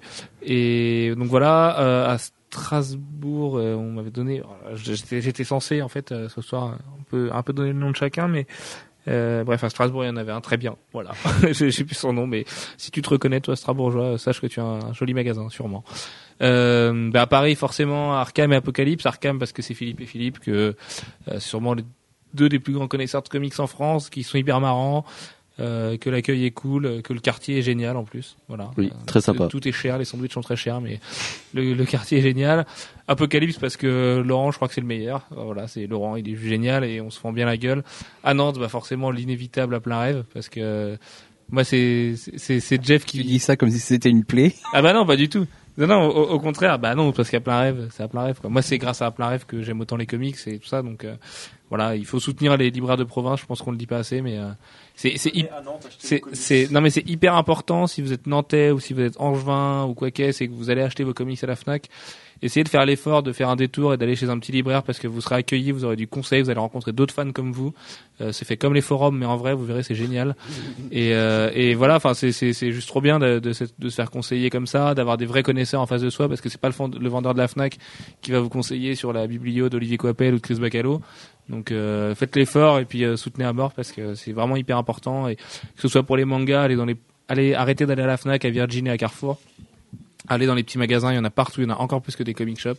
Même le franco-belge, c'est pareil. euh, voilà, euh, je vais pas dire arrêtez d'aller chez Album parce qu'Album a sûrement plus de crédibilité que la Fnac et tout, mais c'est pareil, il y a plein de petits revendeurs aussi qui sont aussi passionnés que ça.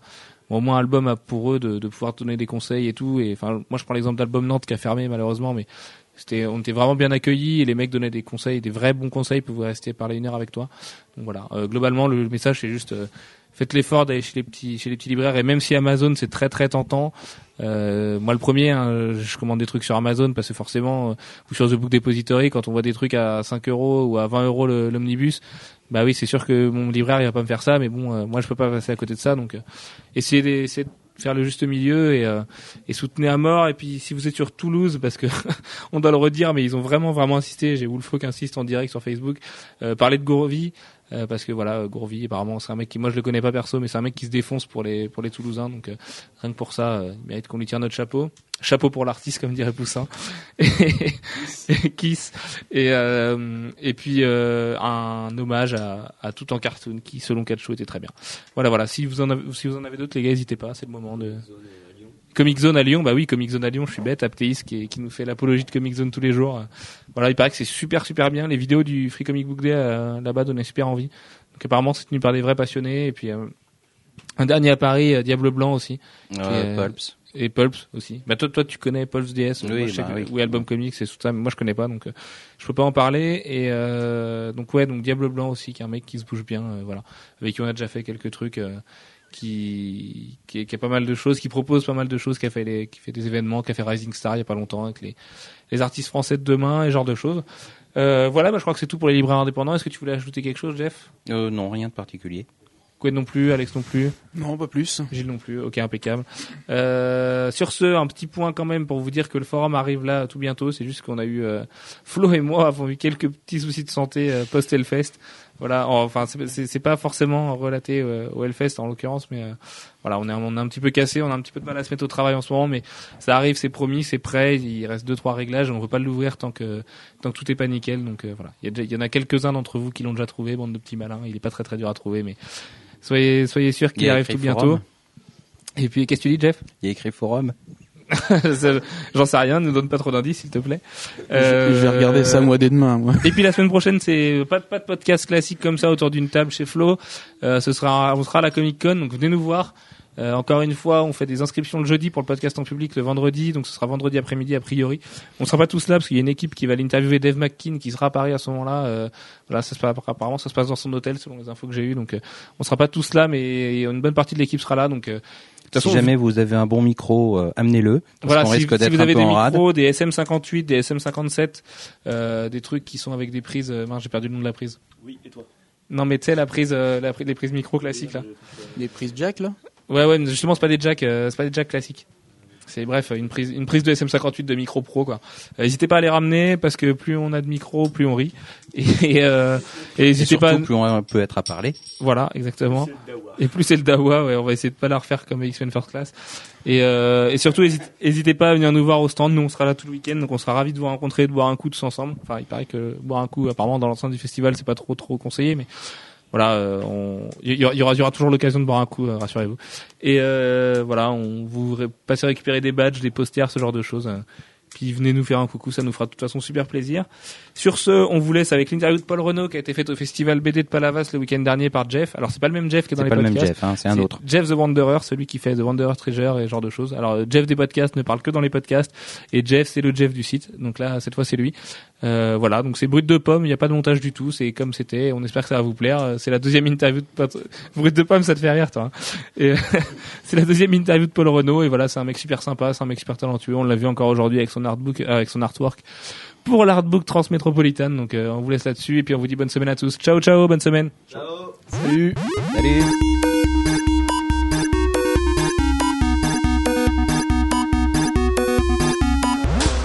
Alors bonjour Paul Renaud. Bonjour. Ça fait bizarre de dire le prénom complet en se tutoyant, mais c'est pas grave. Alors est-ce que tu peux bah, de, revenir un petit peu sur ton actualité et me parler éventuellement de tes futurs projets? Mon actualité, c'est euh, essentiellement des couvertures pour le, pour le moment. Euh, pour, euh, toujours pour Dynamite, tous les mois, j'en fais à peu près 3 ou 4. En ce moment, c'est déjà Toris, Vampirella, Flash Gordon qui va bientôt commencer. Et puis Danger Girl. Donc là, ça, ça m'occupe pas mal. Et puis Marvel, toujours des couvertures. Bon, là, je peux pas trop en parler parce que c'est toujours des, tu sais, c'est toujours des events. euh, tous les mois une couverture pour, euh, pour un événement, donc là ils l'ont pas encore annoncé donc je peux pas en parler. Et puis pour Dark Horse, je fais des couvertures de Mass Effect de- d'après le jeu vidéo euh, du même nom. Donc ça c'est pour l'actualité. Et euh, en termes de projet, bah, bientôt, très bientôt du, du Marvel euh, en, en intérieur. Euh, donc on est encore en train de, de décider sous quelle forme ça sera. Et je peux pas encore trop dire ce que c'est parce que déjà je ne le sais pas. D'accord, ce qui est une excellente raison. et puis bon, après, c'est, on laisse toujours la- à l'éditeur le soin de l'annoncer parce que c'est, c'est, compliqué pour eux. Donc, euh. C'est eux qui gèrent leur- Ouais, leurs annonces. Euh, bah, alors, au niveau de ton actualité, euh, je vois qu'avec euh, entre déjà Toris, Mass Effect et le futur Flash Gordon, ça te fait beaucoup de, bah, de pure science-fiction en couverture. C'est un choix, c'est une passion pour la SF ou c'est que ça s'est fait comme ça? C'est une heureuse coïncidence. Je pense que c'est parce qu'il y a, il y a un regain d'intérêt pour, pour le genre qu'on me propose autant de choses. Et il se trouve que moi j'aime ça, donc euh, ça, ça tombe, ça tombe plutôt bien. Mais euh, c'est vrai que Dynamite est assez euh, friand de tout ça. Il rachète à tour de bras des, des, des licences à rebooter dans tous les sens, euh, que ce soit Bionic Man, euh, tous ces trucs-là. Et autant je ne me verrais pas dessiner ces séries mensuellement, autant faire des couvertures par-ci par-là, c'est vraiment l'éclate parce que c'est des genres tellement différents à chaque fois que du coup, moi je suis très content. Et est-ce que c'est comme ça, justement, en variant les genres, que tu arrives à produire autant de couvertures et à avoir toujours l'inspiration, justement? Oui, euh, oui, je pense que c'est- pour ça, parce que je me faisais la réflexion justement euh, récemment que le nombre de couvertures que j'ai fait pour euh, Deja Toris ou pour Vampirella, j'aurais très bien pu faire à peu près les équivalents en gardant les mêmes idées pour, pour Red Sonia. Alors que pour Red Sonia, quand je suis arrivé au bout de mes couvertures, j'avais l'impression de plus pouvoir en faire une seule de plus. J'avais plus aucune idée, je pouvais plus rien faire en termes de position et tout ça. Il faut bien reconnaître que toutes celles que j'ai faites depuis auraient très bien pu être des couvertures de, de, de Red Sonia. Donc il y a bien quelque chose au niveau de l'inspiration euh, qui bloque à un moment donné, ou, au contraire qui se renouvelle en fonction des nouveaux personnages euh, qui arrivent. Donc euh, oui, je pense que c'est pour ça que j'arrive à en faire autant, et puis ça, ça m'oxygène de varier les genres. Et toujours à propos de tes couvertures, euh, pour des personnages comme Red Sonia ou Vampirella qui, sont, qui ont des looks vraiment très définis, euh, très codifiés, comment tu fais pour les aborder ces personnages, pour les marquer de, ton empreinte, de les approprier finalement? Ben, je pense que j'ai quand même une vaste connaissance de- des, illustrateurs qui m'ont précédé sur euh, la plupart de ces personnages, en général. Et ma position là-dessus, c'est, c'est, je pense, spontanément de faire une synthèse de tout ce que j'aime euh, dans ce que j'ai vu. euh. Pour, ah, pour déjà Tori, c'est un petit peu euh, différent parce qu'elle a pas, enfin, elle a, elle a pas été illustrée tant que ça finalement, euh, à part par dans des salons de, dédicaces ou des choses comme ça où les, les fans qui ont des collections. Mais bon, il n'y a pas eu des comics avant ça, il n'y avait pas eu beaucoup de, de choses. Enfin, si, il y en a eu pour Marvel, mais chez Marvel, mais c'était pas exactement la même. Donc, ben, j'ai regardé un petit peu ce qui se faisait. Et euh, j'ai fait un mix entre euh, ce qu'on m'a donné euh, comme référence, à savoir les couvertures qu'avait fait Campbell sur Warlord of Mars. Et je me suis rendu compte que lui-même s'était très très inspiré de, de la version de Adam Hughes qui fait en, en, en commission en fait pour les gens. Euh, c'était pas publié, mais euh, c'était une version très très très proche. Donc euh, en fait c'est vraiment la version dont je me suis servi en termes de bijoux et de- de- d'agencement des perles et tout ça euh, pour avoir la, la continuité avec la version de Campbell qui avait déjà été publiée dans Warlord of Mars. Je savais pas qu'en fait tout le monde allait faire une version différente en fonction des couvertures. Moi je pensais qu'il y en avait une qui allait être canonique et je m'y suis, euh, je me suis appliqué à, à- à la rendre. D'accord. Euh, tu as parlé de, de faire des intérieurs bientôt pour Marvel. Ouais. Tu peux pas nous en dire plus pour l'instant. Mais, Ça sera très probablement du mutant. d'accord. voilà. Euh, mais alors, est-ce que ça t'intéresserait de faire plus d'intérieurs justement? Est-ce que c'est quelque chose que tu souhaites? Euh, Comment ça se passe hein? Euh, Il n'y a, pas si longtemps, je t'aurais répondu oui sans hésiter. Mais en fait, c'est vrai que j'ai pris goût quand même à faire des couvertures au bout d'un moment. C'est une discipline très très différente. C'est un effort qui est beaucoup plus court. Euh, c'est vraiment, euh, il y a vraiment l'idée de faire une performance sur une image. Euh, On y passe euh, de 1 à 3 jours sur, sur une image complètement en couleur.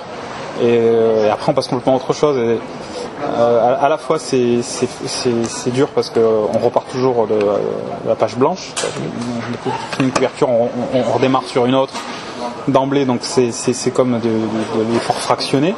Mais c'est aussi euh, hyper enrichissant parce que bon, on a la satisfaction d'avoir une image finie très rapidement en fait, un projet fini très rapidement. Et on passe à autre chose. Alors qu'une BD c'est quand même un effort beaucoup plus long, ça se rapproche plus du marathon. Euh, je pense que les, bons dessinateurs de comics, c'est pas forcément les, gens qui ont plus de talent que les autres, c'est ceux qui ont plus d'endurance et de, et de, de- de- on va dire, de- leur standard est plus élevé dans l'effort, quoi. Euh, donc mm, ça, ça, me- plairait aussi, mais bon, euh, je, me sens quand même pas capable de faire une série mensuelle. Et euh, faut bien reconnaître que le marché américain est très franchement orienté vers ça. On demande plus facilement aux dessinateurs de rester longtemps. Il faut, marquer sur une série, il faut rester. Sinon, ça n'a pas beaucoup de sens. Et moi, je me sens plus à l'aise à faire des petites histoires courtes ou, des one shots ou des choses comme ça. Donc là, on va voir ce qui va se passer sur les, mutants. Mais je souhaiterais quand même que ça soit un projet limité. Mmh, D'accord. Bah, du coup, tu fais une bonne transition sur la prochaine question, qui est qu'on a l'impression qu'il y a de plus en plus deux types d'artistes dans les comics. Ceux qui se spécialisent dans les covers et qui font quasiment que ça, avec de temps en temps un petit, un petit intérieur. Euh, toi, Marco Djurdjevic, Adi Granov, pour, pour citer que, que les plus connus. Euh, et après, il y a les artistes qui se spécialisent dans l'intérieur. Est-ce que c'est une impression que tu as aussi et quel est ton sentiment là-dessus? Euh, je pense que ça aussi euh, alors ça a aussi à la, à la technique de chacun. Il y a des gens qui ont un dessin beaucoup plus spontané et qui vont être portés vers la quantité sans, sans, sans hésiter. Ça leur pose pas de problème d'aller vers quelque chose.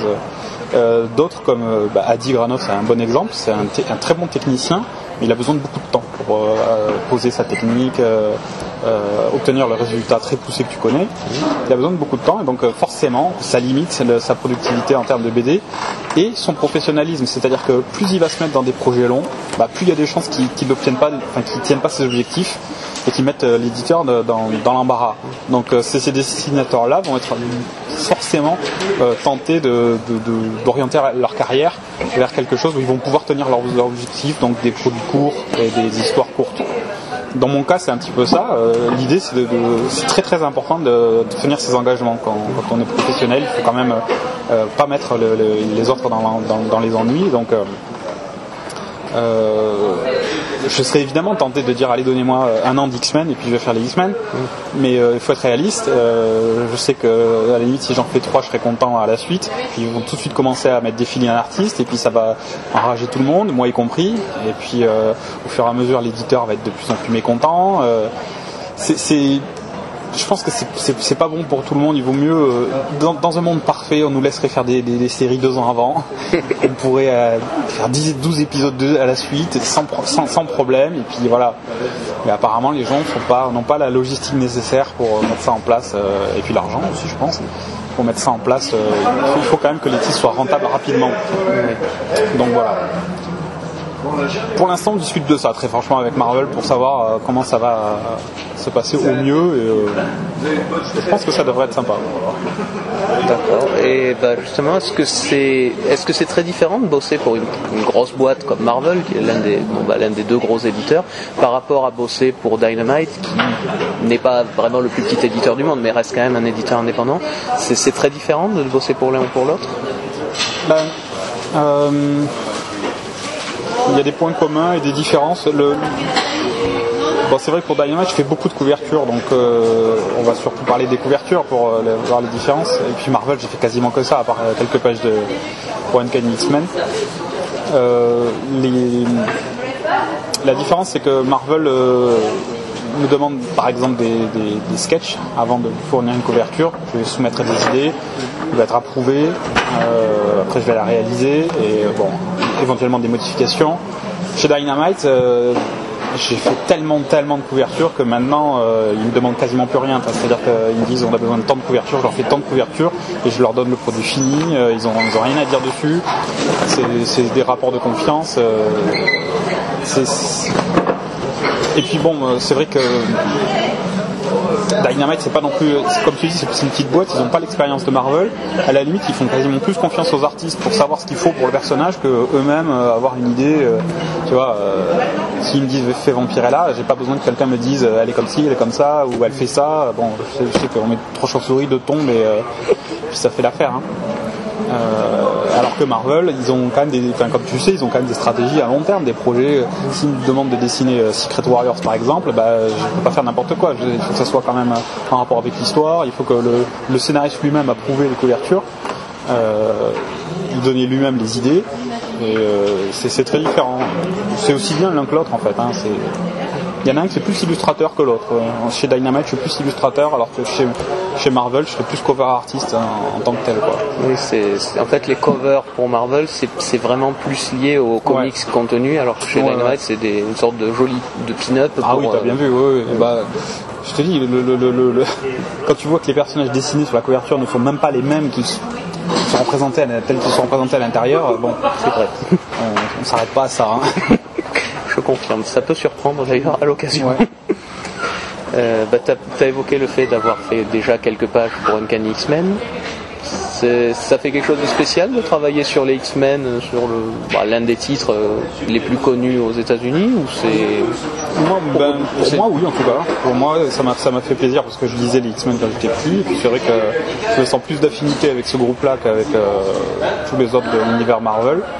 Où je pense que c'est lié aussi à la, à la, à la spécificité du titre. C'est, depuis toujours, c'est un groupe de mutants exclus. Alors les ados s'identifient beaucoup. Et les, les, fans des X-Men sont, très proches des, personnages plus. J'ai l'impression que tout- toute autre série, que ce soit Marvel ou DC, euh, on voit pas plus euh, euh, passionné et impliqué que les fans des X-Men. Donc moi c'est un peu pareil, euh, quand j'étais quand j'étais ado, je lisais que ça, j'adorais ça vraiment, j'étais plongé là-dedans. Et alors j'ai quand même décroché depuis, ça fait longtemps que j'en ai pas lu. euh, enfin, j'en lis occasionnellement quand les auteurs m'intéressent. Mais je peux pas te dire ce qui s'est passé depuis ces dix dernières années, ça serait pas possible. Mais bon, euh, dessiner Emma Frost, euh, Sébastien Shaw, bah oui, je savais qui c'était, quoi. Je savais très bien qui, de qui il s'agissait. surtout qu'en plus c'est des personnages classiques de, Ouais, bah, ouais, ouais. l'époque euh, Claremont Burn. euh. Ouais, ouais, ouais. Ouais, ouais, c'est sûr. Et puis même, j'ai- j'ai quand même poussé jusqu'à lire euh, les X-Men de Morrison, ceux de Whedon aussi. J'ai le- l'arc- les deux arcs de Whedon. Et euh, donc voilà, je sais quand même, euh, je sais qu'Emma Frost est dans les X-Men, c'est un certain nombre de choses quand même. Oui, tu t'étonnais pas qu'il soit plus Non. au club des damnés. Non, non, ouais, donc euh, ouais, si, c'est ça, ça m'a, ça, ça m'a bien plu, et puis euh, c'est pour ça que, c'est pour ça que c'est à la fois un hasard et à la fois une bonne chose que que ce soit par ça que je commence chez Marvel. C'est, le hasard fait bien les choses, on va dire. Euh, je crois que tu as un artbook euh, en préparation. Ouais. Euh, Est-ce que tu peux nous en parler un peu et éventuellement nous dire un peu euh, comment ça se passe la, la réalisation d'un artbook? Ben, l'idée est venue d'un éditeur hollandais d'abord, euh, qui édite Red Sonia donc en Hollande, et qui, qui m'a proposé, de, plutôt que de faire un volume normal, de traduction des, des comics comme, comme il faisait d'habitude, il m'a demandé de, si on pouvait faire un volume uniquement avec mes couvertures de Red Sonia, parce qu'il y en a suffisamment pour faire un, volume. Donc ça, ça- serait le volume, je sais plus combien, 7 ou 8 euh, de leur collection. Et puis euh, en discutant, il m'a dit ouais mais peut-être qu'on pourrait aussi mettre des Jatoris euh, et quelques autres choses dedans. Donc ça s'est finalement transformé en artbook euh, qui va sortir en septembre. Ben, on va y mettre toute forme de, dessins préliminaires, de euh, noir et blanc crayonné, des choses, les, recherches graphiques et tout ça. Et euh, et il y a des chances pour qu'on le fasse aussi aux États-Unis. Donc ce, bouquin-là, je pense, sera disponible pour l'Europe, le bouquin hollandais, et après on, fera probablement quelque chose pour le Diamond, le marché américain. Euh. Essentiellement mes couvertures de Dynamite, et puis peut-être après euh, quasiment tout Marvel. euh, Une sorte de regroupement thématique. voilà. Euh, et là aujourd'hui, qu'est-ce que ce serait dans l'absolu ton projet de rêve?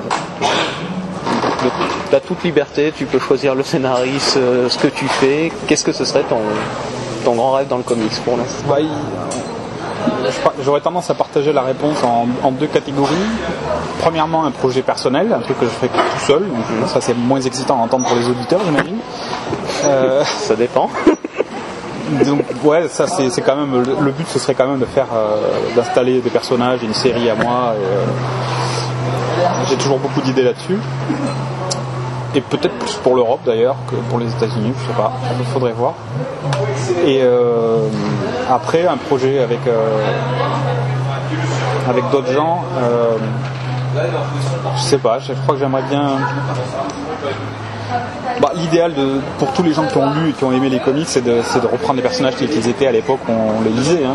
Donc euh, si on me proposait de faire des X-Men de, de- des années 80, euh, euh, avec mettons Alan Davis au scénario, je serais très heureux. D'accord. Et bah pour finir, euh, le tac au tac, marque de fabrique des interviews Comics Blog. Donc euh, petite question courte, euh, réponse tout aussi courte. Banzai. Alors Marvel ou DC À Marvel, Stanley ou Jack Kirby? Kirby, Superman ou Captain America? Captain America, Frank Miller ou Mark Millar? Ah, Frank Miller. Celle-là, elle était très spontanée. Quelle bonne blague. La question est de notre rédac chef. Golden Age ou Silver Age Euh, Silver, Euh, ton adaptation cinéma préférée d'un comics Euh, je serais partagé entre, entre Spider-Man 2 et X-Men First Class. Donc ça, renouvelle avec le X-Men First Ah, Class ouais, qui est très récent. Je trouve ça très bien. Je sais qu'il y, a- il y a beaucoup de gens qui n'ont pas accroché au côté 60s euh, du film. Moi, j'ai même la musique, j'ai tout aimé. J'ai trouvé que c'était très James Bond. euh, ils ont vraiment joué le jeu à fond d'un film bien daté et euh, ça m'a beaucoup plu. Euh, comparé aux, trois premiers films X-Men qu'ils ont fait, que j'avais pas vraiment accroché parce que je trouvais que c'était vraiment plus des films de Wolverine que des films des X-Men. Euh, là, pour le coup, je trouve qu'ils ont vraiment respecté le- le- l'esprit, le, groupe, les, ados qui sont regroupés dans une, même maison avec un professeur bienveillant et euh, une bonne humeur. Euh, ça, faisait vachement plus penser aux comics que les films de Brian Singer qui ressemblaient finalement plus à, des team-up Wolverine avec Jean Grey, Wolverine avec Rogue, Wolverine. Tu vois, c'était c'était plus de- des couples, des apartés tout le temps. euh, ça, ça, et puis avec une musique très moderne, des effets spéciaux bleus tout le temps, très SF. euh, ça m'a pas beaucoup parlé. Euh, ton artiste préféré? Waouh, alors là il y en a beaucoup. Mais bon, je dirais Moebius. D'accord. Et le travail que tu as fait dont tu es le plus fier?